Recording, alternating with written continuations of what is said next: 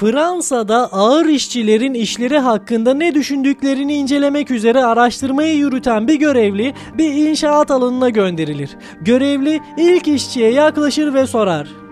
Ne yapıyorsunuz? Adam öfkeli bir şekilde cevap verir. Nesin sen kör mü? Bu parçalanması imkansız kayaları ilkel aletlerle kırıyor ve patronun emrettiği gibi bir araya yığıyorum. Cehennem sıcağında kan ter içinde kalıyorum. Bu çok ağır bir iş. Ölümden bile beter.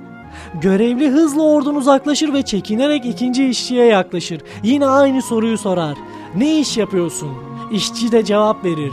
Kayaları mimari plana uygun bir şekilde yerleştirebilmeleri için kullanılabilir bir şekle getirmeye çalışıyorum. Bu ağır ve bazen de monoton bir iş ama karım ve çocuklarım için para gerekli. Sonuçta bir işim var. Daha da kötü olabilirdi.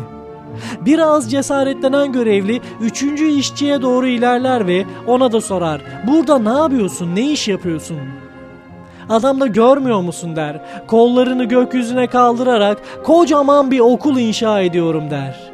Bu hikayenin enteresan tarafı her üç işçinin de aynı işi yapıyor olmaları. Görmeyi seçtiğiniz yol sizin tutumunuza bağlıdır. Bu üç işçi de aynı işi yapıyorlar ama hepsi de farklı bir bakış açısıyla bakarak yapıyorlar. Bugün hava biraz bulutlu mu yoksa biraz güneşli mi? Güllerin dikeni mi vardır yoksa dikenli dalların gülleri mi? Bardağın yarısı boş mudur yoksa yarısı dolu mudur? Yoksa bardak olması gerekenin iki katı büyüklükte midir? Seçim tamamen size ait.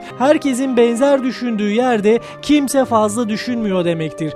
Değerli dinleyenler bazen biraz durup düşünmek faydalı olabilir.